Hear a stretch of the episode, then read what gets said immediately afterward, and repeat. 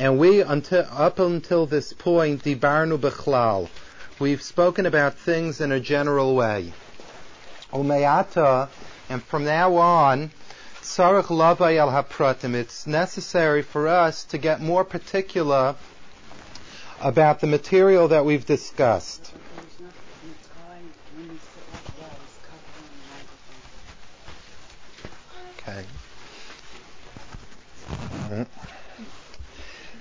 Umeata sarach lavay al hapratim. And from now on, we have to try to get into more of the particulars. Kihine samnu yisod echad shekol inyani habriya v'chukosel tluyim b'dvar gilu yichuda yizbarach. One of the principles that we've established over the, over the uh, duration of this discussion has been that the creation and all of the laws of that which God created are all tied in and connected to that aspect which we refer to as the realization and the revelation of God's uniqueness and His oneness. And because we talk about this world being created in a way that's sensitive to this goal of the, re- the, the realization of God's exclusiveness and oneness, and the entire world is programmed to be sensitive to this. And we spoke about this over weeks. What does that mean, the sensitivity of the world to this? And really there are, we can break up this into two basic times. The, the one time, the first period of time is the time in which God's oneness and exclusiveness is essentially concealed and not known and certainly not appreciated, but is waiting to be revealed. The Hasheni and the second period of time, Acher is Gala. And the second period of time that has to be studied is what would the world look like after this revelation. In other words, what Rav Moshe Chaim Luzzatto is saying over here is a very simple thing. Being that I explained to you that when God created the world, He created the world goal oriented and programmed towards reaching a goal, a particular goal, that goal being the appreciation of God's exclusiveness and His uniqueness. And the way the world starts off is without that appreciation, but that everything that happens in cause and effect between man and God is to reveal this. So therefore, by definition, we're talking about two periods of time. We're talking about one period of time in which we live in this state of concealment and where the process begins slowly by cause and effect and man's action and God's response back and forth that this this uh, exclusiveness and this uniqueness slowly becomes learned, slow, slowly becomes revealed to man, and then we speak about a period of time after that goal is realized. So we're talking about two, two periods of time. The period of concealment and everything that is slowly revealing it. And then the next period of time would be the period after that goal is realized. And that's two different periods of time. And what's true of one period of time is not necessarily true in the other period of time. For example, in the period of time where God wants to demonstrate uh, wants man to learn his exclusiveness and his oneness, God is going to stand in the background and wait to be searched for, chosen for. While in the period of time after man has done that which is necessary to learn God's exclusiveness and oneness, God will not purposefully hide himself anymore. He will be out in the open. The nature of spiritual struggle will not exist. As the prophet says, Yomim Bahem Chayfetz, there will be days where there won't be any negative desire anymore, because then we will already be living in, the, in a state of realizing the rewards of, of having come and having chosen that exclusiveness and that oneness. And this is sometimes perturbing to people. You know, people think that forever and ever life only has meaning if there's going to be constant growth through struggle this is uh, we have both ends of the spectrum. We have people that reject the whole notion of having to struggle to grow, and why couldn't God make it easy? And I'm fed up with these struggles and these challenges and all of that. And then you have the other extreme that just can't imagine that life is going to be meaningful if everything is just going to be clear and there won't be any challenges left. Uh, the way one person once put it to me, but Rabbi, right, life won't be worth living anymore if there won't be any of these challenges and pulls in opposite directions. And this is something which is a bit hard for us to comprehend how that can be. But what Rav Moshe Chaim Luzzatto is saying is that there is a distinct period of time, and that's really referred to as the world of reward, in which we have utter pleasure and utter fulfillment and utter satisfaction in having realized the truth and living and enjoying every moment of having reached that point of truth. And that is something which is meaningful unto itself. It's meaningful unto itself. Let me give you an example of this. Let me give you an example of this. And it's something that just came up in discussion uh, not so long ago. Um, we have a whole episode in the Chumash um, that I was learning with somebody in my office last week, an episode where Avram is Avram is coming and um, and trying to get his nephew Lot out of captivity. There was this war between the four kings and the five kings, and the four kings captured the five kings, and the five kings included the cities of Sodom and Amorah, and Lot had parted ways with Avram and was living in Sodom, and Lot was taken into captivity. And Lot's being taken into captivity was he was a political prisoner. Uh, he wasn't a prisoner for any other reason because they knew that uh, that getting out Lot would eventually mean that Avram would fall into a trap because they knew that for sure Avram would try to save Lot, and they'd finally be able to get a hold of Avram and kill Avram which was an ideological that was an ideological battle that they had. And Avram, realizing that they were really looking for him, understood that he had to make a stand of his own and that he was going to go and get Lot. And he relied, yes, he did, he relied on miracles, going out to a war against all odds, because he felt that he had the right to expect God's assistance because the nature of the war was what he represented in terms of God. And therefore he felt that he was fighting God's war and that God would be there to help him. And he went out, he fought the war, he won the war, he got Lot out of captivity. And then we find a pasuk at the end of the whole war where God says to Avram, Al tira Avram, don't be afraid, Avram. Anoichi magin lach, I will protect you. Scharcha harbe ma'id, and your reward in the world to come is great. So the commentaries explain. The commentaries ask the question, well, how come all of a sudden Avram's worried about the world to come?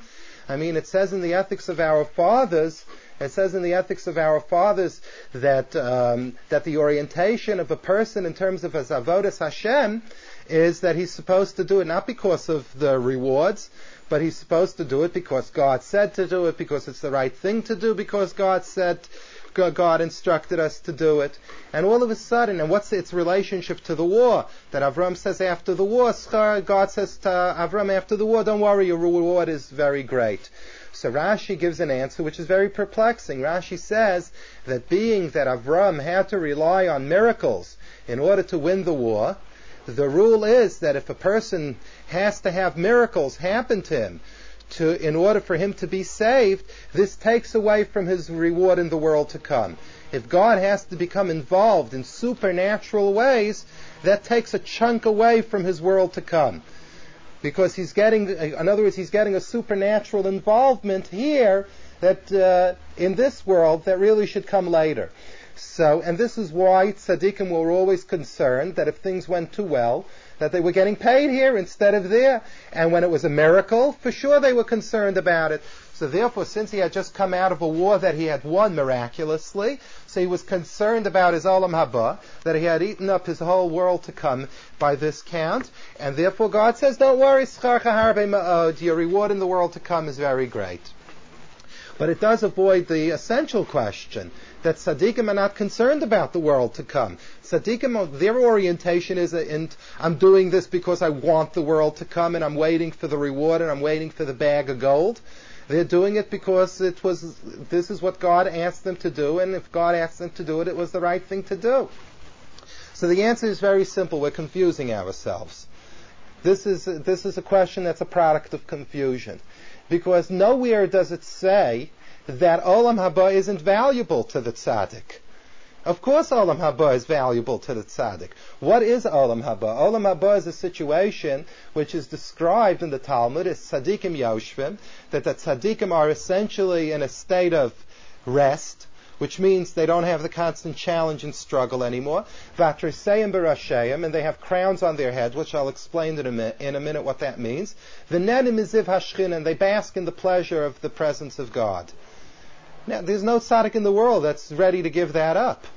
I mean, that what Olam Haba is, is an ultimate spiritual connection with tremendous joy and tremendous fulfillment. And the tzaddik saw that and understood that as, as real life. And no tzaddik was ready to give that up. Now, that isn't to say that the orientation of the tzaddik was that because you're going to reward me in this way, that's why I'm doing it. I'm doing it because it's the right thing to do. I'm doing it because you've instructed me to do it. But after the person has lived the life the right way, the tzaddik's not just doesn't say, well, I wasn't doing it for that, so I'm ready to give it up. No, the tzaddik's not ready to give it up. The, the, this, this is ultimate life. This is real life. This, the spiritual connection is fantastic. In fact, the Talmud says that that in Olam Haba every person becomes embarrassed, quote unquote, burned of embarrassment of the, the spiritual canopy of his friend, that which he was really able to, to reach but wasn't able to reach. So it's a very, very deep and it's a very, very intimate kind of, uh, uh, of a connection that no tzaddik is ready to give up. It doesn't mean that the tzaddik is doing it because he's waiting for that reward. But when the time comes, the tzaddik is well deserving of it and is in, in, in full in full recognition and full acceptance of that experience and wants it. On Moshe Rabbeinu's part, it was considered a tremendous heroism that he said to God that if you don't forgive the people for the sin of the golden calf, I'm not interested in this world or the next world. In other words, nothing is worth it. If the people don't have a guarantee of their eternity, nothing that I can experience here or in the hereafter is worth anything to me. Which was obviously a tremendous statement of his love for the people.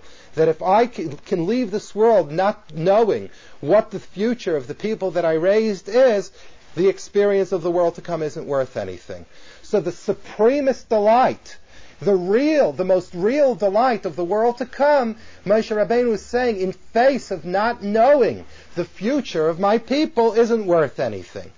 But that's only because it's a demonstration of tremendous love of Klal Yisrael. But uh, it, it, barring the tremendous love of Klal Yisrael, no tzaddik is no tzaddik is prepared. No tzaddik is prepared that when the time comes to give that up. That's that's that's a supreme moment in time. And therefore, therefore, when Ramesh Chaim Luzzatto says that we break up the times into two separate periods of time, what Ramesh Chaim Luzzatto is saying is that each one of them has its value. Each one, you know, there's an expression, everything in the right time, in the right place. And that's exactly the attitude with which we have to learn these lines.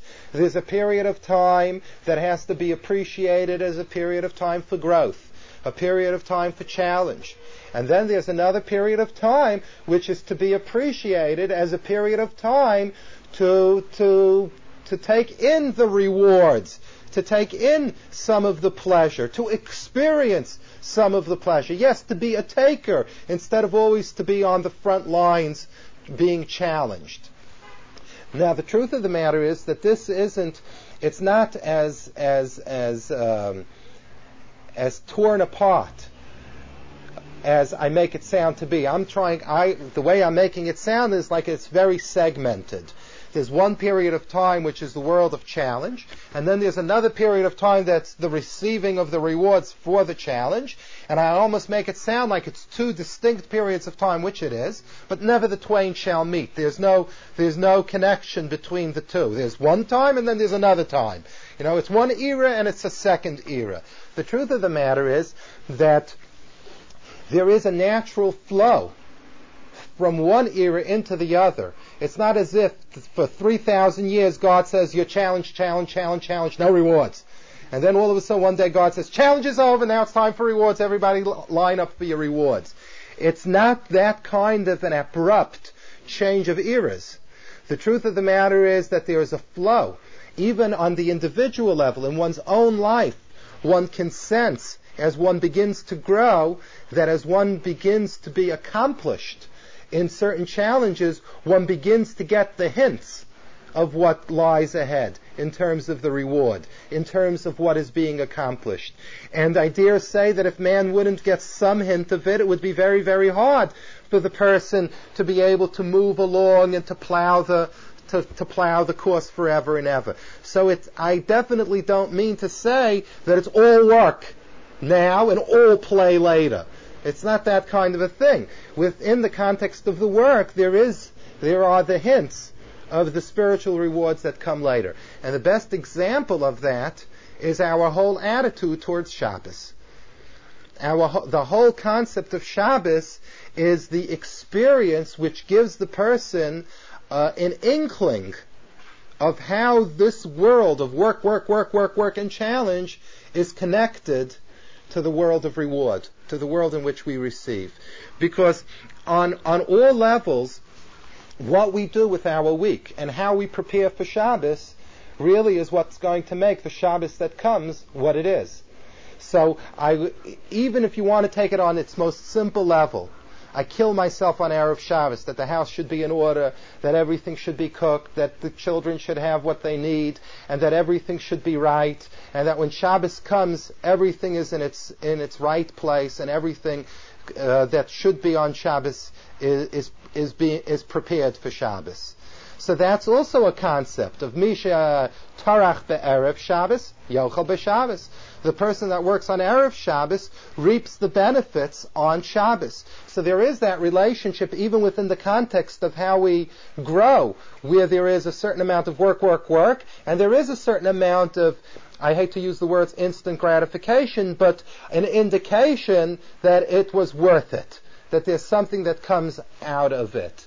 In other words, that there's, that there's, that there's a result from it. And this is why Shabbos is referred to as Me'ain Olam Haba. In our literature, Shabbos is referred to as a part of the world to come. Because the concept of Shabbos is don't work, don't be challenged by the normal things that you're challenged all week. Enjoy yourself. Enjoy the Shabbos. Right? So there is this concept of getting, um, getting a, a feel of where the whole thing is leading, which lies in the Shabbos, which is important. Because if I get a sense of where it's leading, it makes my challenge, that gives me more strength for my challenge along the way as well. So while they are distinct eras in time, one is called Olam Hazeh and one is called Olam Haba, there's no question that there is a, a transition, or there are experiences which we we uh, can identify as a, as a blending and a transformation from one world into the other world. There's no question about that. And this is what he's saying here. The first period of time, I'm reviewing that last line, is the period of time in which God is hidden away, but he is ultimately waiting to be revealed. Vahasheni, in the second period of time, Gala, after he's revealed himself. hazmanim, and it's in these two periods of time, time, Ra'inu, we can see. These are the two periods of time in which we talk about the work of man and his accepting the rewards that he has accomplished through his work. Mayata, so if these are the two periods of time, from now on, b'chol echad min hazmanim ha'ela, yesh lanu kol prat. Now what we have to do is we have to analyze both periods of time. The period of challenge and the period of reward. We have to get into all of the particulars.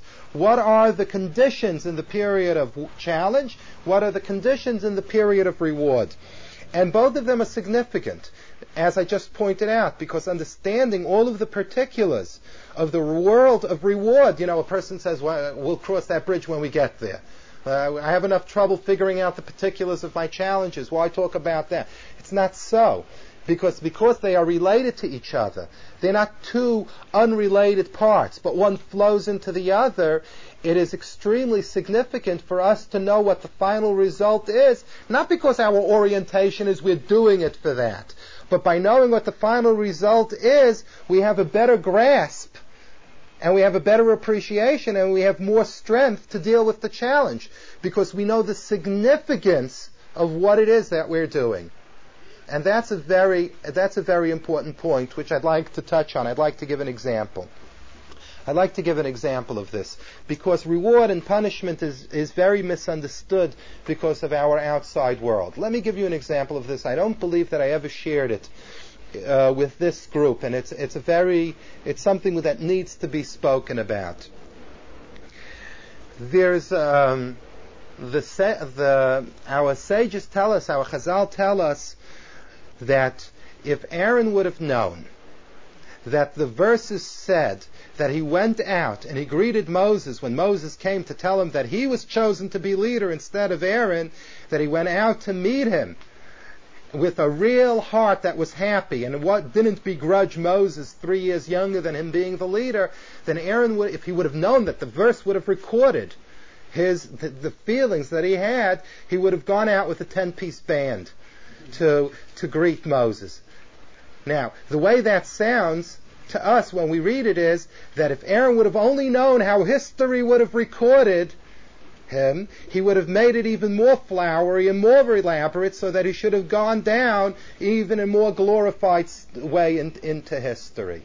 We have a similar saying of our sages that when that um, it says that Ruvain argued that Joseph should not, not be killed, but he should be thrown into the pit. And the verse says that though Ruvain on the outside was just saying that we shouldn't spill his blood, but I'm really with you in this plot against Joseph, but really what Ruvain wanted to do was that after his brothers would leave, he would come back and he would save Joseph. So in the verse it says that, uh, that Vayatzileu miyadim. And Ruvain's intention was to save Joseph. Not only was his intention to save Joseph, but the Torah says, Vayatzileu miyadim. That the Torah gives him credit for his attempt at just delaying the punishment so that he could in the future save him. The Torah gives him credit, Vayatzileu miyadim, he saved him. So again, our sages say, Ilu yada Ruvain, if Ruvain would have only known how history re- would record his intent, right, he would have carried Joseph back to his father on his shoulders. Now, in both of those situations, in both of those cases, it almost sounds like they had a little bit an eye on history, and they were concerned with how history would record them, and because of that, Ah, if I would have only known that the media would have given me such good coverage, I would have dressed up for it. I mean, that's what it sounds like. Now, what is that supposed to mean? So Reb Chaim Volozhiner explains, and this is really a very phenomenal thing. Reb Chaim Volozhin explains in the Shar Aleph, in the very beginning of his famous Sefer, the Nefesh HaChaim, Reb Chaim Volozhin explains the following thing. Reb Chaim Volozhin says that when it says at the beginning of Bereshis that God created man in his image, B'Tselem Elokim, what it means is that the same way that God is a master and a controller and a director of universe, and not of universe, but universes of all the worlds, when God created man, B'Tselem Elokim, it meant that God gave man the ability with what he does to build worlds or destroy worlds. And when I say build or destroy worlds, I don't mean a development on a street corner. I mean the spiritual development and the spiritual connection of worlds, uh, elevating worlds or lowering worlds. If, And when it says that he created him, B'Tselem Elokim means that he made man a creator. Ultimately connected to everything. There is no greater creator in this world, sec- only second to God, than is man. Nothing else in creation is a creator like man. And this has to do very much with the fact that man has a neshama, a soul which is connected to all worlds, which is a very involved Kabbalistic discussion, which I'm not going to get into right now. But there'll be a t- time and place for it. And secondly, because everything that he does goes through the exercise of freedom of choice, that means that his final choices are creative choices, because he fought for the choice internally within himself. And therefore, the final result is an accomplishment. It's a creation of his because he's made the choice. He's had the freedom to go either way, and he made the choice one way by the strength of conviction. So the strength of co- conviction, concretized in choice, becomes a creation. So man has the ability to create or destroy because of that freedom of choice that he has. In any case, Reb Chaim Volozhin says that the statement "Ilu yada Ruvain, Ilu yada Aaron," if you, Ruvain would have only known, if Aaron would have only known, they would have done it differently. Reb Chaim Volozhin says, you know what it means?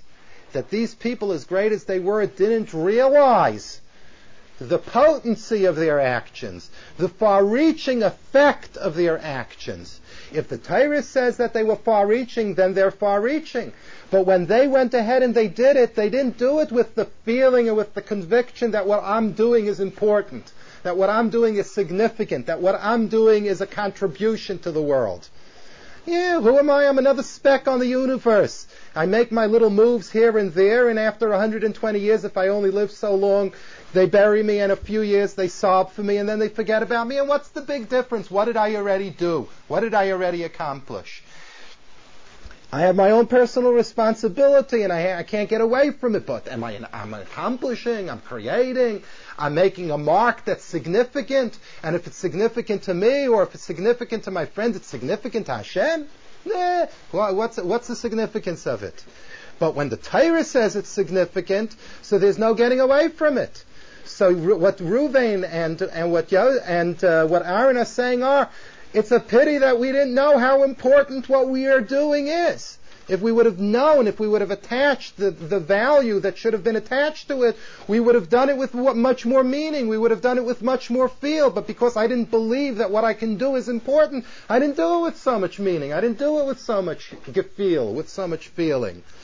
This is what they were saying. So it's not the eye for the media. But they're saying is what they regretted is I didn't know that I didn't know that it could be so important. I, I didn't realize that it could be so. If I would have realized that it could be so important, I would have done it more. Let me give you an example, and this is somewhat of a I wouldn't call it a negative example, but it's an example from the side of what of destruction. But it's true on both sides. It's true on both sides, and it's important to share it's important to share this idea. We talk about major crimes, and this is really a can of worms, but we talk about major crimes that the nations of the world perpetrated against us. Right? And there's no doubt that they did. And there's no doubt that there will be a day that God is waiting for Lincoln to revenge all of the things that they did. There's no question about it. But the question that a Jew has to ask to himself is, that until that time that God straightens out the score, where do I have to direct my spiritual energy? Where is my focus? Do I focus on waiting with bated breath for God's revenge? Or is there something else that I should be doing in that period of time? What am I waiting for? Do I just curse under my breath never again? Do I just curse under my breath that I won't let it happen again? Do I curse under my breath that you're to get you're, you're to get, I'm to get even with you or God's to get even with you? Or is there another direction? Is there another thing another place where we channel the energies until that time comes? What do we do? So the Gemara talks about the fact that Titus I think in English it's Titus, took a harlot, took a prostitute, and in, in, wanting to defame the temple, took this harlot into the Holy of Holies. In order to defame that place which was considered the holiest place for us. That was his intention. So the prophet wanted, the prophet wanted to incriminate and enrage God by such a thing. How can you let such a thing happen? No matter what we did as a people, there's nothing that is bad as what Titus just did. And God's response to the prophet was, Kimcha tachanta. All Titus was doing was, was, um, was threshing and grinding flour that was already ground. Now, what is that supposed to mean? What's that expression supposed to mean? So Reb Chaim explains the following thing, and this is a very fascinating thing. Reb Chaim says that the the temple, the Beis Hamikdash, is um, is really a model of the human being. One can look at the Beis Hamikdash and the different parts of the Beis Hamikdash, and one can identify that this part of the temple is the head of the person, and this part of the temple is the hands of the person, and this part of the temple is the heart of the person, and so on. And the physical body of the human being is symbolized in everything in the temple. Now, I'm not going to get into the reason why this is so, but just as a hint to this, we once spoke about the fact that really the entire body of the person is a mirror of God. And being that the physical body is a mirror of God, the temple is also that same mirror of God. All right, I'm not going to go into it. It's a very, very involved thing. But the Kodesh Kachim, the Holy of Holies, the Holy of Holies, what is that in terms of the person? What part of the person is the Holy of Holies? So Reb Chaim Volozhin says it's the Lev Ha'adam. It's the heart of the person. So Reb Chaim Volozhin says the following thing. There is a physical Beis Hamikdash, there is a physical temple which we had in Jerusalem. But the physical temple that we had in Jerusalem was the end result of our spiritual connection to God. So there was really a temple which we refer to as the temple in Shemayim, the temple in heaven. What's that temple in heaven that we're talking about? That temple is the temple that is created spiritually between the heart of the Jew and Hashem. And it's not possible for there to be a temple on earth unless there is a temple in the heavens. Now, what Reb Chaim Volozhin says is, follow, is as follows. Titus was only able to enter into the temple on earth the only one that can build or destroy the temple on high is Klal Yisrael. In other words, we build and we destroy the Kodesh Kachim that's in Shemayim, the connection with Hashem that builds the Beis Hamikdash that's in Shemayim. Based on our building the Kodesh Kachim that's in Shemayim, God says it can be brought down to earth. And if we don't build it, it can't be brought down to earth. Then it can't be brought down to earth. So Reb Chaim Volozhin says if Titus was able to take a prostitute into the Kodesh Kachim in the physical Beis Hamikdash down here, it was because we brought a prostitute into the Beis Hamikdash, into the Kodesh Kachim that was in Shemayim. Titus can only affect the physical realm. But the Yid affects the realms that are connected and that nurture those physical realms. So if Titus brought a prostitute into the Kodesh Kachim down here, it was because there was one already in the Kodesh Kachim in Shemayim. So Reb Chaim Volozhin says, and how do you get a prostitute in the Kodesh Kachim? What do you send them up with? Send the prostitute up with a Concorde jet? Of course not. The prostitute in Shemayim, the prostitute in Shemayim is what's in the person's heart. What does the person think about? What is the person lusting for? What is the person desiring? If the person has in his, in his mind uh, warped desires, warped lusts, and his mind and his heart is occupied with that, so he's placed a prostitute in his Kodesh Kachim, in the holiest place of his being. Then there's a prostitute in the Kodesh Kachim in Shemayim, then it's easy for Titus to put one down here. So when the prophet went to Hashem and said, listen, well, whatever we did, Titus did worse because Titus actually, actually took a prostitute and put a prostitute in the Kodesh Kachim, God's answer was, no, kim tachanta. Titus was grinding flour that was already ground. Because Titus wouldn't have been able to do it unless we had already done it b'shamayim. Unless we had done it b'shamayim. And we have that connection to Shemayim. We have that connection to above. Now, I pointed out that that's on the negative side. Right? But it's equally true on the positive side. It's equally true on the positive side. That the same way that we say that we can either destroy, that we can destroy the Kodesh Kachim above, and then the end result is the destruction of the physical one down here, the opposite is also true. That we build the Kodesh Kachim, we build the Holy of Holies, Lamala, and then, and only then can the one down here be built. It has to be connected to the one above. And we build the one above with what's going on internally within ourselves. Now, I have a perfect example of this, and I'd like to show this with an example that we usually never connect. But our Chazal tell us, and this is, is it's, it's literally a bullseye example. Our Chazal tell us that when Mashiach comes and when we will return to Eretz Yisrael, God is going to take all of the houses of learning and all of the houses of prayer of Chutz La'aretz, and he's going to take them to Yerushalayim. And they're going to become part of the Beis HaMikdash.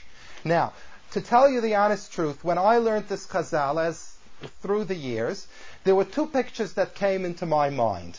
The first picture that came into my mind is, is lanes and lanes on superhighways to Jerusalem with big signs on their back oversized load, wide load, on these big tractor trailers going to Yerushalayim that these literally these these places were going to be taken from Chutz La'aretz and they were going to be taken to Yerushalayim. That's the first picture that I had.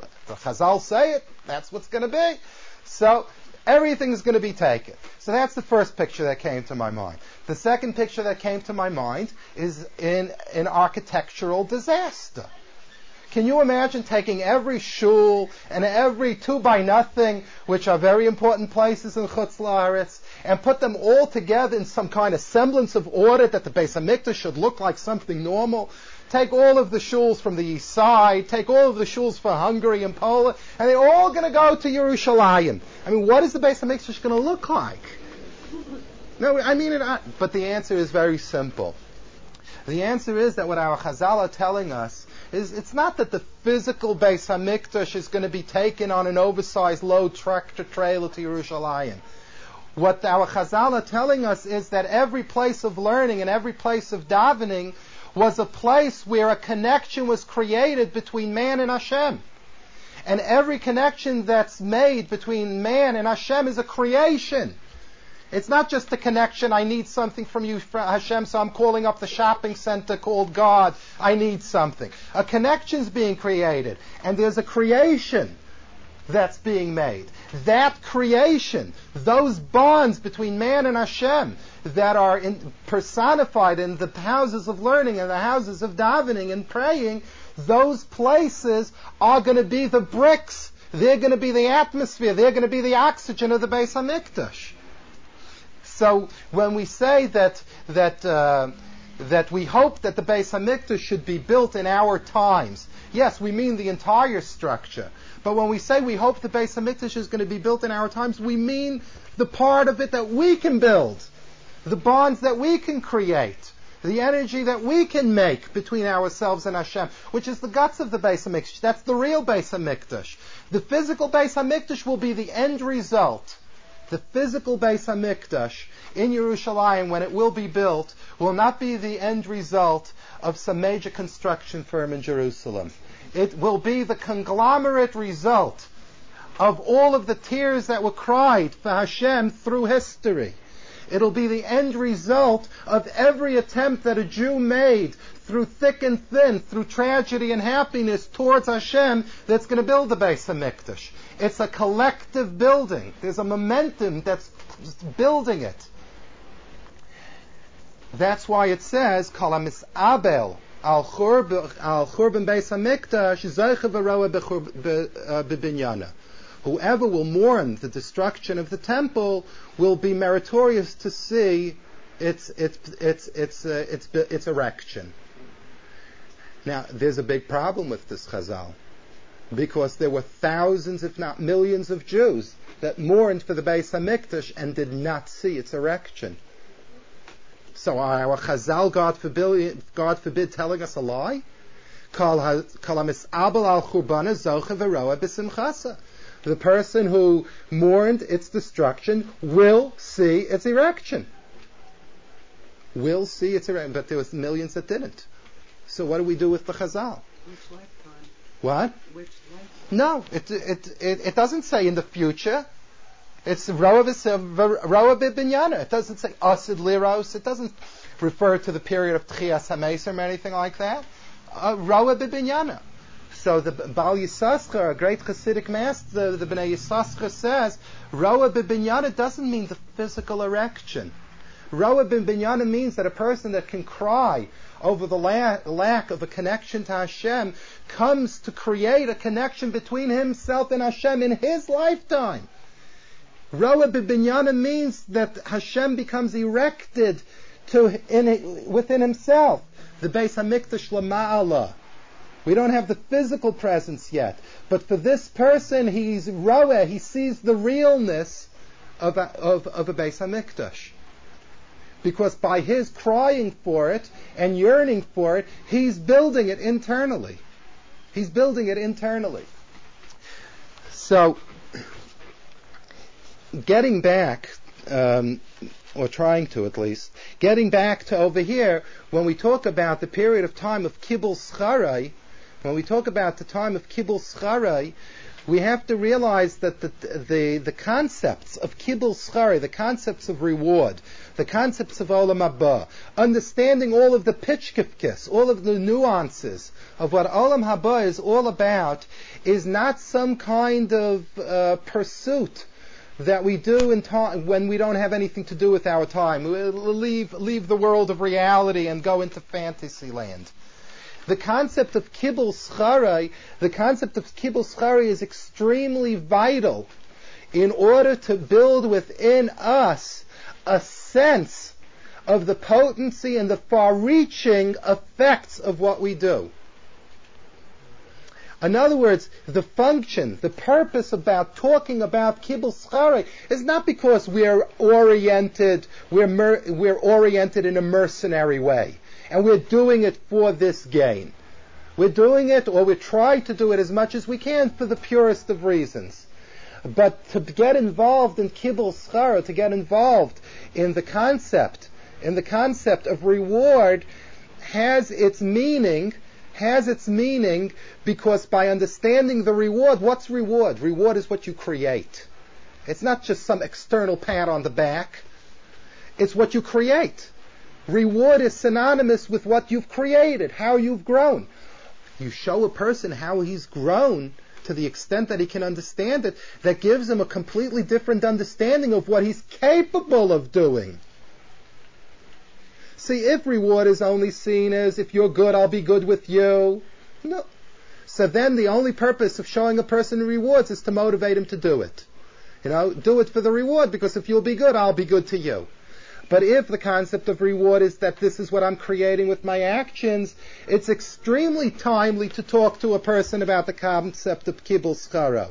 Because in talking about kibbul schara, the acceptance of reward, a person is not only learning, oh, if I'll only do this, this is what I'm going to get. Not in that in that uh, mercenary sense, but he's going to understand that what he's doing has power. It has potency. It's far-reaching. It's significant. It's important. It's alive. It lives after the action is finished. And a person needs to know that, because if a person doesn't know that and doesn't believe it, how much can you put into what you're doing? How much can you put into what you're doing? When we we function out of out of a connection to what we're doing, so we're not doing it for the mercenary reason we want a reward. Good, but we have to know that what we're doing has significance. I mean, nobody is going to do something without attaching some level of significance to what he's doing. I mean, normal people don't do that, or most of the time they don't do that. So the significance of it is very important. Now, let me give you an example. Rav Chaim, um, Ramesh Chaim Luzzatto, a little later on in this book, gets into a discussion of neshama. He wants to explain to us what a neshama is. And God willing, we're going to get to that. There's one chapter that we have to do about the creation of evil, and then we go into this chapter all about neshama. And when he starts with this discussion of neshama, he starts off by telling us that the neshama is created in order for us to stimulate us and to motivate us and to drive us to do that which is right and to bring us towards God. And then he makes an abrupt halt in his discussion, and all of a sudden he jumps and he goes into the world of Tchias the world of resurrection, which is even after Mashiach comes after Mashiach comes, there's a concept that all of those that have passed away will come back to life in a new unity of body and soul. And all of a sudden, he gets into a discussion about body and soul and resurrection. So Reb uh, Moshe Chaim Luzzatto says, you're wondering, the Seichel is saying to the, the intellect is talking to the soul, and the intellect says to the soul, you're wondering how come I skipped about four or five thousand years, and I'm going all the way to resurrection. So he gives a very simple answer. And he says,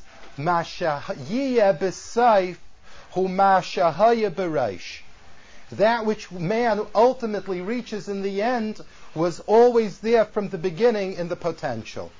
And therefore, if we are trying to define the potentials of the neshama, one of the most accurate ways of defining the potential of the neshama is to know the far-reaching result and effect of what the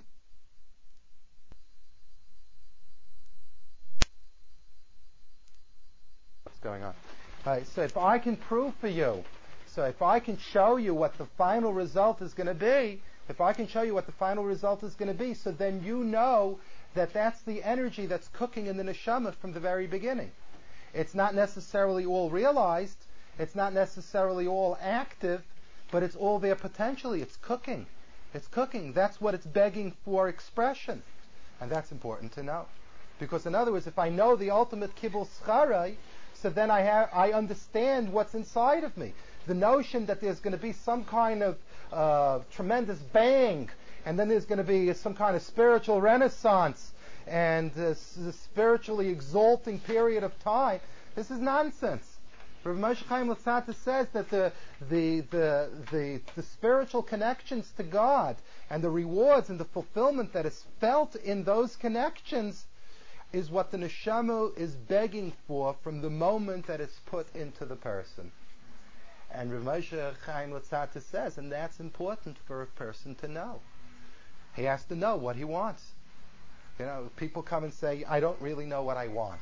Uh, you know, I mean, this this is why the discussion of kibbul schare is not something which is, you know, not the time to discuss.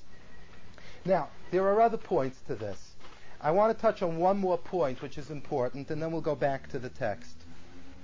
There is an aversion, and it's more prevalent in non-traditional Jewish circles than it is in traditional circles to be nervous to talk about kibbul schare, to talk about the world of reward. Uh, I don't know if I ever related to you the story that happened to me in, in um, North San Diego County in a place called Vista, California.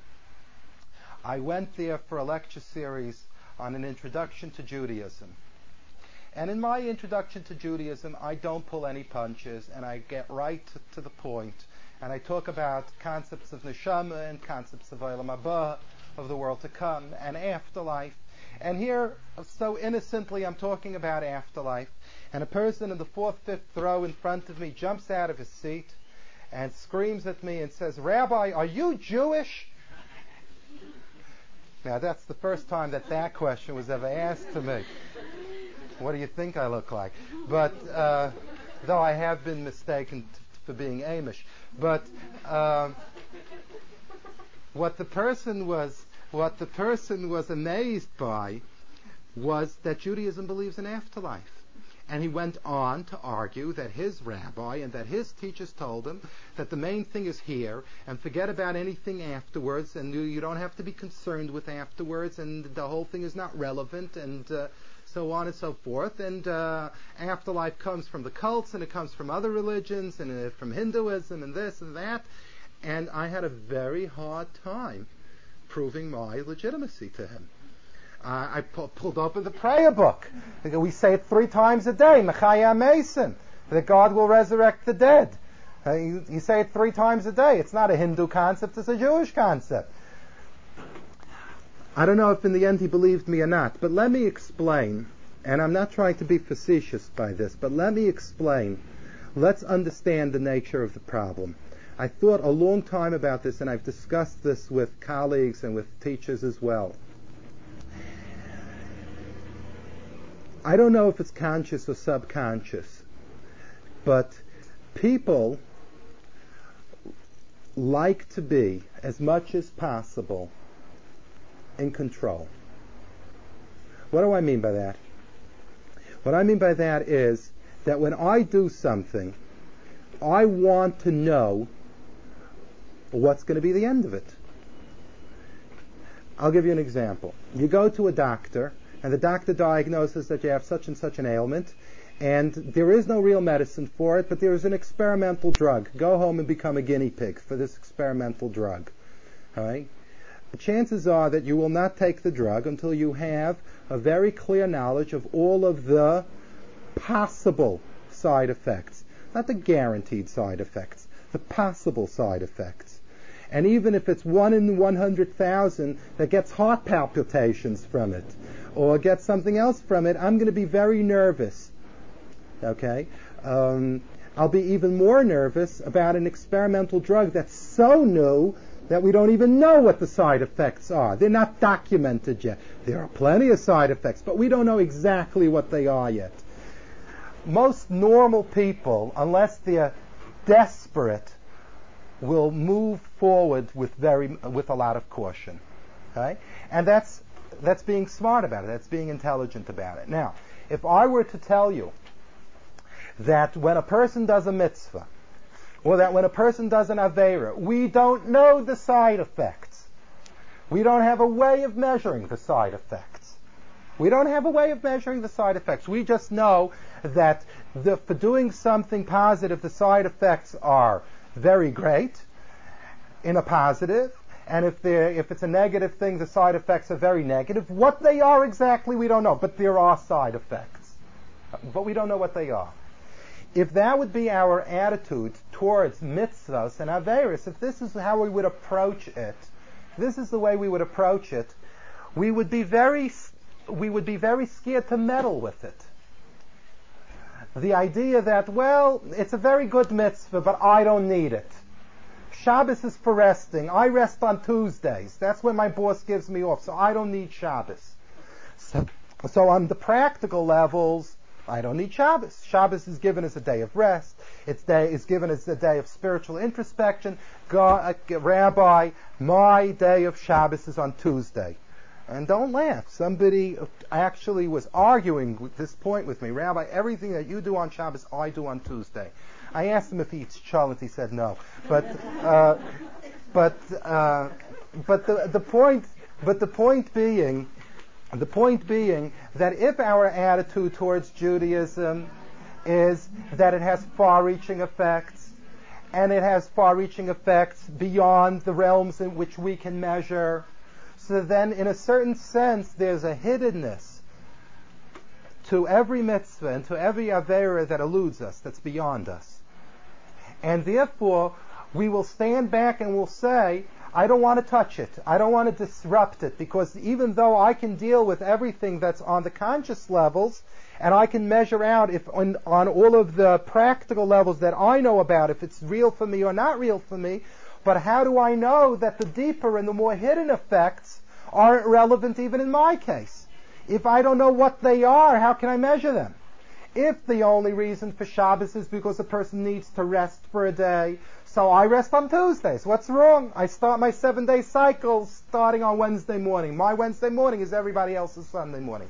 But if I know that there are other reasons behind the mitzvah, so then even though uh, the ones I measure don't apply to me, but the ones that I can't measure, I have no way of knowing. So you don't start up with something like that because you're afraid of what you might be destroying or what you might not be creating that you have the ability to create. But it all starts, but it all starts from knowing that what we do has effects beyond what we physically, measurably can see. Now, if you if you approach Judaism with pick and choose and let's see what applies and let's see what's relevant to today, you can't go with that kind of a shita. You can't go with that kind of approach to Judaism and at the same time believe in afterlife because they're not consistent with each other. Unless you believe that afterlife is just sitting under some kind of a palm tree and some pretty lady is dripping grapes into your mouth, uh, and that's what the whole afterlife is, maybe. But if afterlife is anything in the spiritual realms which are beyond our measurement, so then we can't approach Judaism with our yardsticks to measure. Because we're measuring something that doesn't have the normal yardsticks. I can measure it for if it's important in my 70 years of life, but I can't measure if it's important in terms of the thousands of years of my life after the physical world. I don't have the yardsticks. Barons didn't make the ruler for that yet. That ruler wasn't made yet, so how can I measure that? So that's why there is on, I don't know if it's on a conscious level, but on a subconscious level, there is a rejection of anything which is unknown. There's a rejection of anything that speaks of who knows what you might be doing with what you're doing. Because once you start subscribing to afterlife and to these funny concepts of neshama and things of that nature, and it's not just a cultural way of Judaism uh, uh, continuing to eternity, you can't you can't talk out of the two sides of your mouth at the same time. It's impossible. And this is why this is why it is critical to talk about concepts of kibbul schare. It's important to talk about those things because taking those things out of the forefront minimizes the scope of what we're doing and the scope of what we're affecting. And when we minimize it, of course, we're cutting we're cutting a major chunk of it away. We're, t- we're tearing away at a major chunk of what it's all about. There's a rule. I'll finish with this. There's a rule, but this this uh, this personifies it we're all, when we go through school, those of the, us that have gone through yeshiva know that there are different categories of mitzvahs. There are those mitzvahs that are, are sichlius, that make sense, that even if God would tell us, wouldn't tell us to do them, we would do them for the sake of social order. There are those mitzvahs. Then there are mitzvahs that, even though they're not for the social order, but we understand that there are certain institutions and we can give reasons for them. They're not for the social order, but we can give reasons for them. They're commemorative, they bring out certain concepts. And then there's an, another category which is called chukim, which is called uh, chukim. What's chukim? If I would translate a chuk into English, it would be, don't ask any questions. We don't know the reason. Do it anyway. That's what chukim are. And we, we thank our lucky stars that there are only a certain amount of chukim in the Torah. Okay?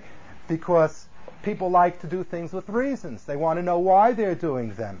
They want to be connected to them. So thank goodness there are only some chukim in the Torah, and thank goodness they're not all chukim. Isn't this the way we usually go through our learning of? But the truth of the matter is that this is not accurate. This is not this is not ac- accurate at all, because let me let me give it over with an example.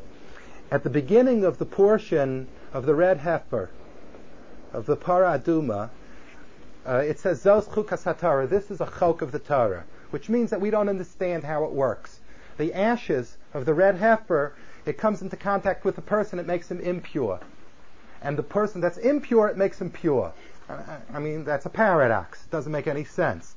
We don't understand it at all.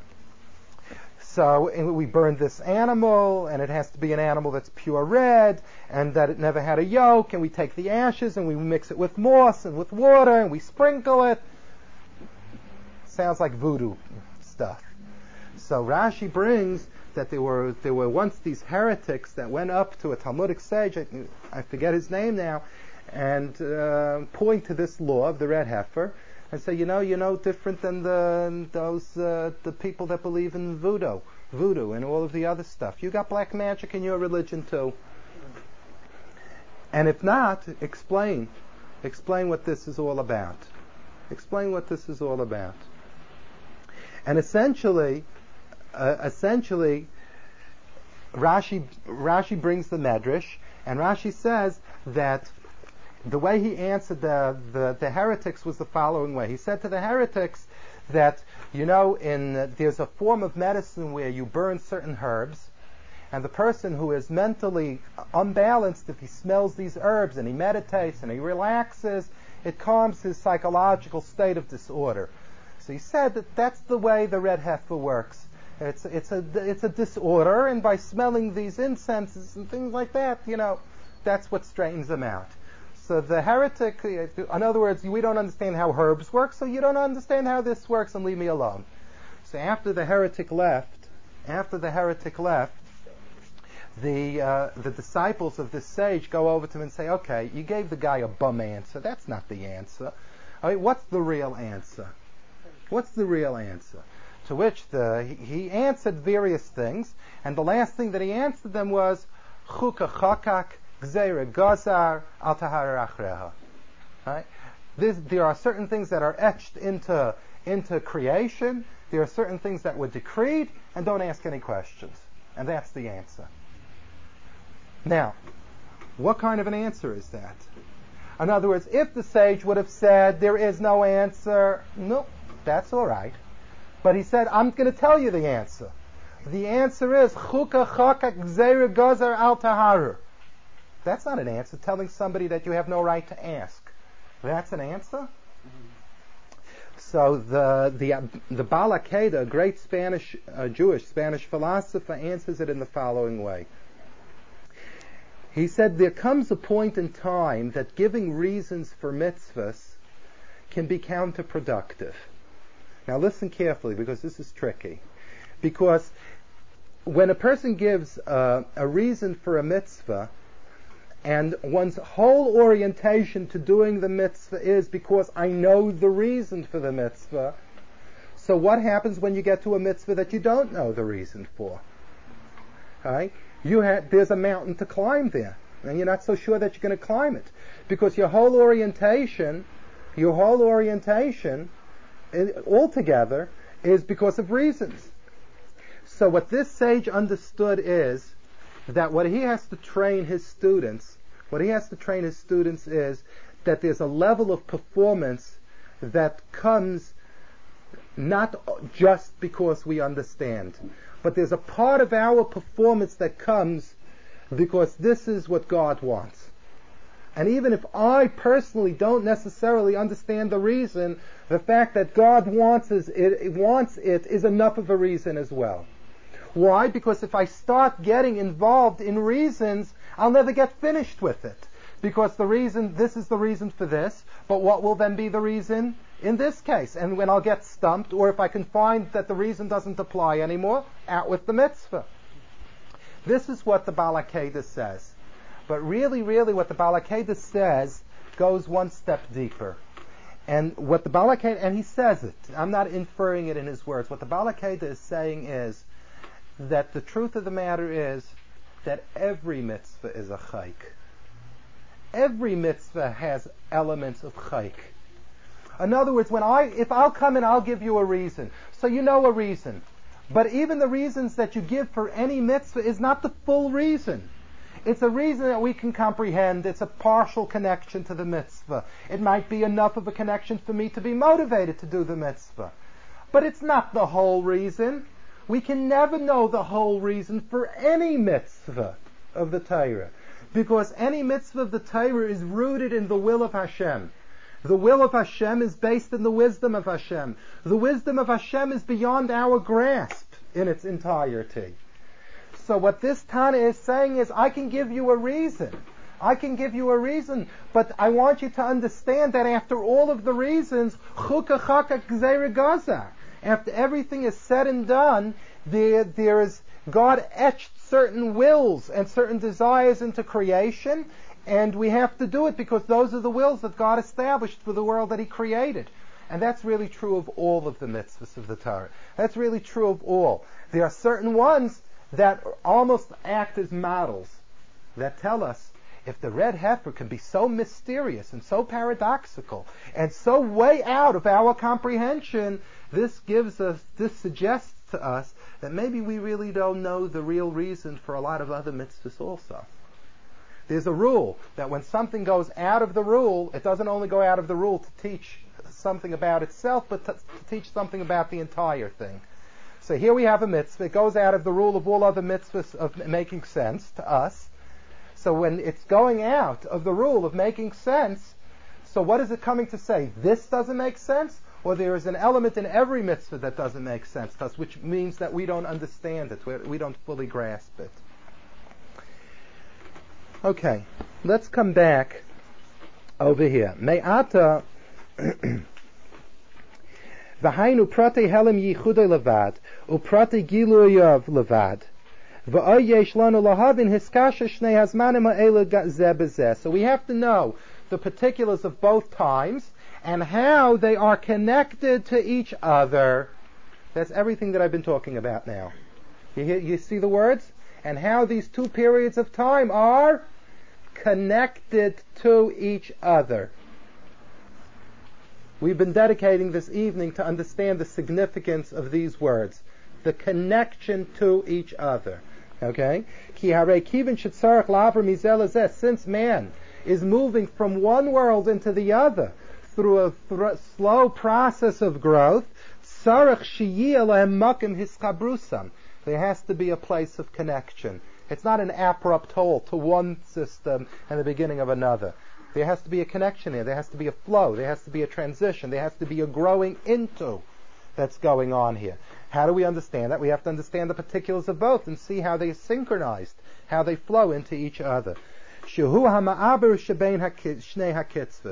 And if we understand the, the connection of these two worlds, we will understand how one world is a bridge to the other world. A bridge to the other world. Listen to those worlds, words. A bridge to the other world. Let me settle on this for a minute because this is something that we just pass by very, very quickly, and we don't really know what it means.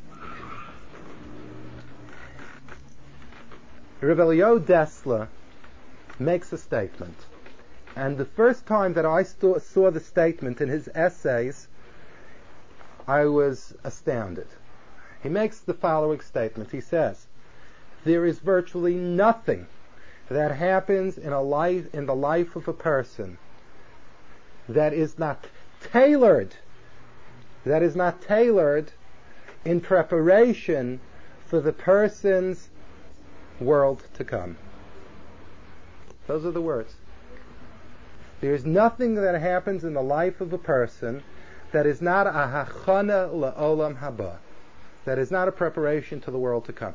That means every disappointment, every failure, every success, every event that happens in a person's life that one doesn't even think about twice, everything, all of the different things that play upon us, consciously and subconsciously, and make us who we are, and change us to who we are to be, every single one of them is measured out as a responsive Hashem when, with God asking one question. How can I bring this person an iota closer to Olam Haba? I mean, we talk in biographies of great people that before they ever did anything, they asked themselves the question, would my father have done this? Or would my Zayda have done this? Or would my Baba have done this? What would my Baba have done in this case? This is, uh, this is something which I've heard a lot about, but which I now live with uh, in a great measure as an example from my wife. Because my wife had to take over the position of her mother in Beis Yaakov as the principal of the seminary. My mother-in-law was a very, very special person. She brought the whole concept of Beis Yaakov to America 50 years ago. And now, with my wife taking over her position, when critical spiritual life and death decisions come to be asked, my wife always tries to find a parallel for a case of how her mother decided such a situation. And that's, and I heard this, I it's not an unusual thing. It's not just try, it's not denial of the past. But it's, it's a real concept in Yiddishkeit which deserves a whole discussion of its own.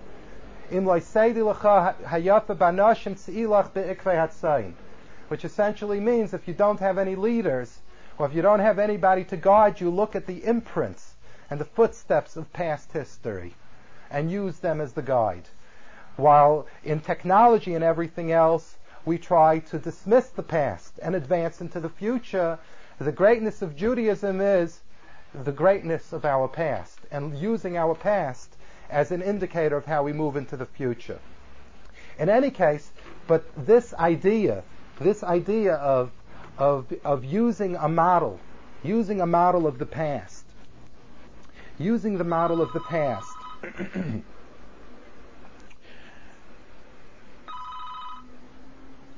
how did I get to this? I forgot how I got this. What? what the bridge. Oh, the bridge. So the bridge. So uh, this is what I saw in in Reb Eliyahu Dessler. So I saw in Revelio Eliyahu Dessler that he says that virtually everything that happens in a person's life, uh, everything that happens in a person's life is a hachana, is a preparation to that world to come. So I was quite astounded by that. I mean, what, what is that? What is that all supposed to mean? What, what is everything that happens? And then Rav Eliyahu Dessler brings it out. He points it out. He, he, he proves it. And he says because the Chazal say, because our sages say, Olam hazeh doma haba doma letraklin. That this world is a corridor, and the next world is the palace. Haskin atzmacha b'prozda kadesha tikanas letraklin. Get yourself ready in the corridor so that you can go into the palace. Now, I was familiar with this Chazal too. The Chazal didn't astound me. But you know what Rev Eliyahu Dessler is saying? What Rev Eliyahu Dessler is saying is that that Chazal, take it for what it means. In other words, we look at life and we say, I have my life, and I have different things in my life, and different things happen to me in my life. And besides everything that happens to me in my life, I also have an obligation to Hashem. I have to do certain things. I have to stay away from certain things. I got to be a good boy. I got to be a good girl. But I have my life. Right? And I have my Yiddishkeit. But the notion that my whole life is my Yiddishkeit and that everything that happens in my life is all oriented and all directed towards Olam Haba, which really means directed towards a connection with God, do we really think like that when we look at life? We don't really think like that. Everything that's happening is goal oriented towards Hashem? We don't think like that. But what Rav Eliyahu Dessler is saying is, I'm not saying anything new. That's the Chazal. This world is a corridor, and the next world is the palace. How many people like to spend their life spend their life uh, uh, building building a home in a hallway. People don't build holes in home hallways. People travel through hallways. A hallway has its purpose. You have to travel it. If you don't travel it, you can't get to the door. You can't get into the palace. But it's a hallway. And what Rav Eliyahu Dessler is saying is, don't forget it. It's a hallway. It's nothing else. It's a hallway. And that's why Rav Eliyahu Dessler says, so when I make the statement that everything that happens to a person is in preparation for the next world, I'm not saying more than what the sages are saying. The sages are saying that life is a hallway. We don't think like that. We don't, we, we, we don't, we don't take it like that. We don't think, we don't think of it in that, in that manner, in that sense. And that's really what the word bridge means. That's really what the word bridge means. There's this world and there's the world to come and he says, and we have to understand the connection between the two worlds. And if we understand the connection between the two worlds, then we can know how one flows into the other, because one is a bridge to the other. What is Rav Eliyahu Dessler saying? What Rav Eliyahu Dessler is saying is that everything that happens in this physical world is a bridge to that exalted place of Kibbul Schare. Now, there are two major implications to that statement. The first one is that we have to view this world as a medium towards that connection to Hashem and Olam Haba. We have to view it as a medium and view it as a medium, not as an end unto itself with some conditions of religious observance attached to it. It's a medium. It's a very high level. Right? It's a very high level. But there's another thing. and which is a very positive thing which I want to touch on. Sometimes people get spiritually oriented to the extent that they have problems dealing with this world in its physical sense. Now listen carefully to what I'm saying here. And this is another one of the terrible confusions of dealing with Olam Haba. Sometimes you know why people don't want to talk about Olam Haba, they don't want to talk about Kibbul Scharo, because they don't know, after they dis- discuss Kibbul Scharo, they don't know how to reconcile it with their involvements in the physical world. It becomes very contradictory to what they're doing in the physical world. And they don't have a way of reconciling it. So if you talk about Kibbul Scharo, you talk about all of these spiritual things, then I, I don't know how to integrate the concepts of being in a physical world, and I, I might even feel guilty about it, and I might feel I, I'll, I'm suspicious that I'll be compelled to leave the physical world, and I'm not interested in doing that. And this is some of the reasons why we avoid that. We don't want to talk about Olam Haba, and we we uh, we we argue it very very intellectually. You're not there, and the main thing is to be good here, and forget about the next world, and so on and so forth. But what's really bugging us is because that creates a commotion. Because when we talk about things in spiritual senses, and certainly if we talk about it the way Dessler spoke about it, that everything is just the preparation for the, gee whiz, I, I, you just pulled a whole carpet of pleasure out from under my feet. You, know, you just ruined all the life for me. I'm not interested. It's to be good here and to enjoy here. And leave me alone with the next world. We have a problem with it. But the truth of the matter is it's confusion. Because the truth of the matter is that when our Chazal say this world is a corridor to get to the palace, what our Chazal are saying is that there's no way to get to that tremendous place of spiritu- spirituality without the contact with the physical world. A person that wants to say, I want to get there quick, So I'm going to go cold turkey on the whole physical world. Maybe even end my life, so I'll get there faster. It's nonsense. If you didn't, if you didn't fight in the ditches of the physical world, there is no Olam Haba. The Olam Haba is created by the experience of the physical world. And we have to look at it in a positive vein. We don't have to look at the physical world as a contradiction. When it says that this world is a preparation for the next world, in our mind, if we really believe that statement, you know what we think? Get through it as fast as you can. Do your best at it. Don't get involved in it. Because it's only a preparation for the next world. That's not right.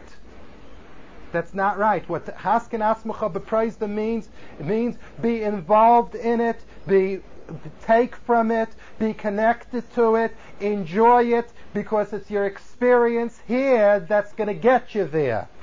And if you're in denial of the hallway, you can't get to the doorway.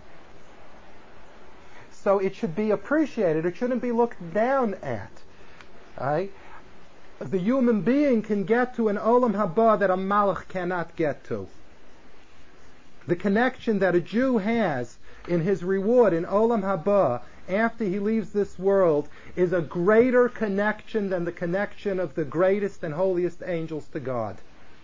And this is why in our sages it says that when we reach Olam Haba, the angels will ask God, what are you busy doing? And God is saying, well, ask my Secretary of Defense. Who's your Secretary? The Jewish people.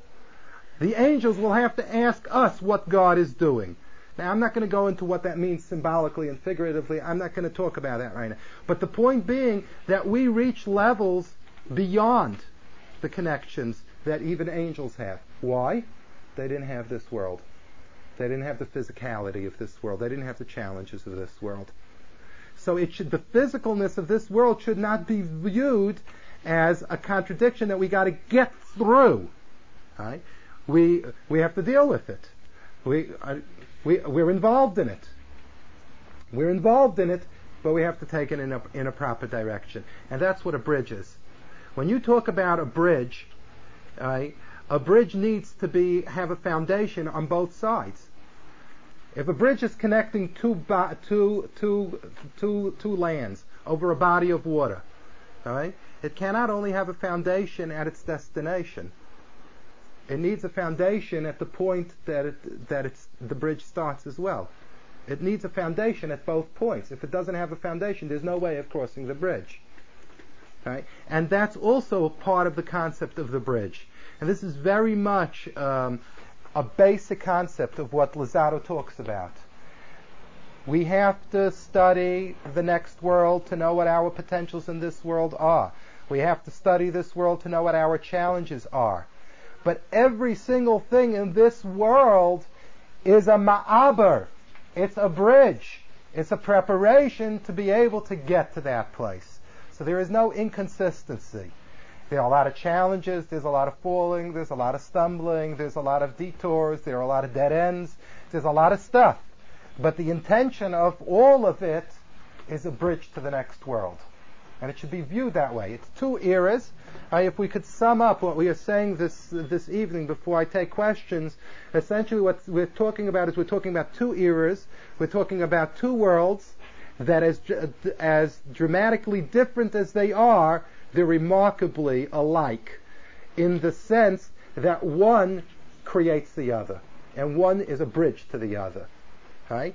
And all of what we've talked about, if we're talking about the concepts of kibbul scharo or about the challenges that lead us there, it's all that yes, they're different eras, but they're two parts of a whole. They're all parts of a whole thing. They're all parts of a oneness that is accomplished over a measure of time. Each one is perceived separately, but really, they really come together as a one unit, because one is leading to the other. So in essence, if one is leading to the other, they're really one. There are different challenges, there are different processes, there are different techniques, there are different methods, but it's all one thing. Right? And it's very important that a Jew realizes that we don't live either the perception of ourselves as two separate entities, physical and spiritual, or that the world and the next world is two different entities. We got to get rid of the fragmentation. We got to get rid of splitting things, making things into pieces. This is all wrong.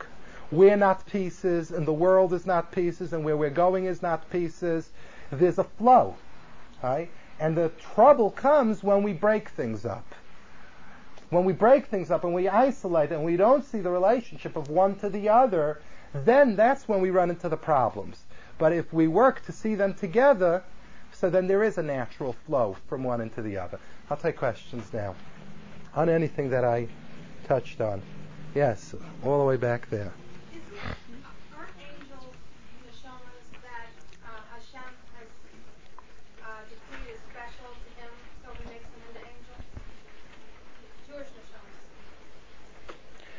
No, not not really. The um, the concept of neshama uh, of angels altogether is a very very confusing topic. That's the truth of the matter. What an angel is altogether is a very confusing topic. According to many, the concept of angels is only to speak in our language so that we should be able to conceptualize a messenger of God. According to many, that's all it is. And that Therefore, all of the attempts that we make at describing what an angel is as a particular entity, we have to we have to realize that it's dibra Torah b'nei adam, that God's talking in our language, so that we should be able to conceptualize something that's at least close to the world which we, we live in, that we associate with. That's the first thing that I must tell you about angels. Uh, and therefore, according to that concept, angels are, uh, in many senses, symbolisms of conducts, figures of speech of different things that God does or wants to accomplish in His world. Um, there is a concept that when a person does something positive, he creates an angel, a good angel. And when he does something negative, he creates a negative angel, an angel of prosecution. Which again uh, only only further supports the contention that I'm making that we, we're not talking about entities in the way that we really literally talk about entities. Okay? Um, it's, it's a creation on spiritual levels. And we try to imagine, do they have wings? Do they have one leg? What do they look like? But that's all Belashim B'nai Adam, according to many. According to many, that's, that's what the, the concept of angels is. Now, along those lines of the concepts of angels, we talk about angels serving God. and man serving God. Okay? Along whatever that concept of the symbolism of what an angel is, we talk about an angel being a model that serves God and man as a model which serves God. In those two models, serving God, all of the, our literature says that while the model of the angel is definitely of a higher level because it doesn't know physical form and it doesn't know physical limitation, in one sense, man is greater than the angel. The angel is always referred to as an omaid, as a stationary being. And the human being is always referred to as a mahalech, as one that is walking. And that distinction lies in the fact that man has choice, the angels do not have choice. Man is involved in the challenge of integrating a physical world, and an angel is not. Those two differences make the difference between man being a mahalach and an angel being an omaid. So, angels are never neshamas.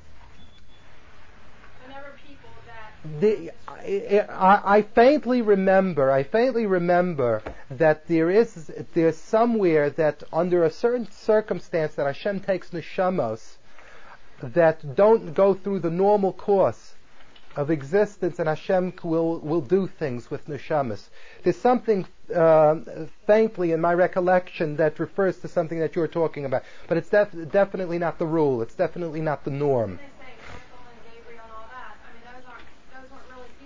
No, not at all. Not at all. If you want a more detailed discussion of this concept of angels, the place to look, I don't know if you, it's very deep stuff, but uh, Steinsaltz has a book, 13 Petaled Rose, in which he discusses these, these concepts. And there he discusses this. Yeah, Jane. Um, how does the concept of Kibbutz relate to the fact that Hashem creates us with certain uh, Yeah, right. How does that relate to it? In that most of us end up, unfortunately, dying without ever having reached our potential shlemus. And so how does, I mean, is it equal to the amount is there a ratio? Is there a proportion? exactly. Exactly. Exactly. There is a proportion. I mean, the fact that there are chesronos is not inconsistent with the concept of kibbul scharo, because kibbul scharo, the the real depth of the concept of of receiving reward, which is connection to Hashem, is man's accomplishment. It's man's creativity because of his chesronos and his overcoming the chesronos. The ultimate connection the deepest connection that man can make to God is the ones that he created through his choices. So the fact that man is created with chesronos is not inconsistent with the concept of kibbul scharo. Because the fact that he has challenges and he has to make choices is the one that is what makes him the rightful possessor of his connection to God when the time does come. Because he did it. He accomplished it. He made it happen. To the extent that a person doesn't accomplish it, it doesn't mean that there isn't kibbul scharo. Kibbul scharo is an exact measure to the extent of the accomplishment, the proportion that you're talking about. That's definitely true. Yeah, Phyllis. separation from a lot of physical things. He talks about you, know, you elevate these things and you enter Hashem in the world, but basically you don't want to use too much of this world and you don't want to get too attached to it. And the more you can overcome of your physical nature in terms of being hot or cold or tired or wanting a lot of food or wanting a lot of sleep, the better it is. So how do we reconcile that? And maybe that was written for his generation. I don't know if it's a weaker generation, but how do we? There's lots and lots of writing like that. There's lots of tzaddikim like that where they overcame all these things.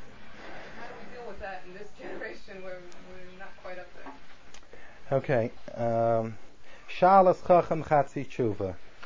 The question of the wise person has within it half the answer. You answered your own question. Um, the rule that you have to work with, the rule that you have to work with is that at the point that my involvement in the physical world, or my, better yet, my indulgence in the physical world is preventing me from taking the next realistic step in my spiritual growth towards Hashem is where I have to be concerned that I'm too attached to this world.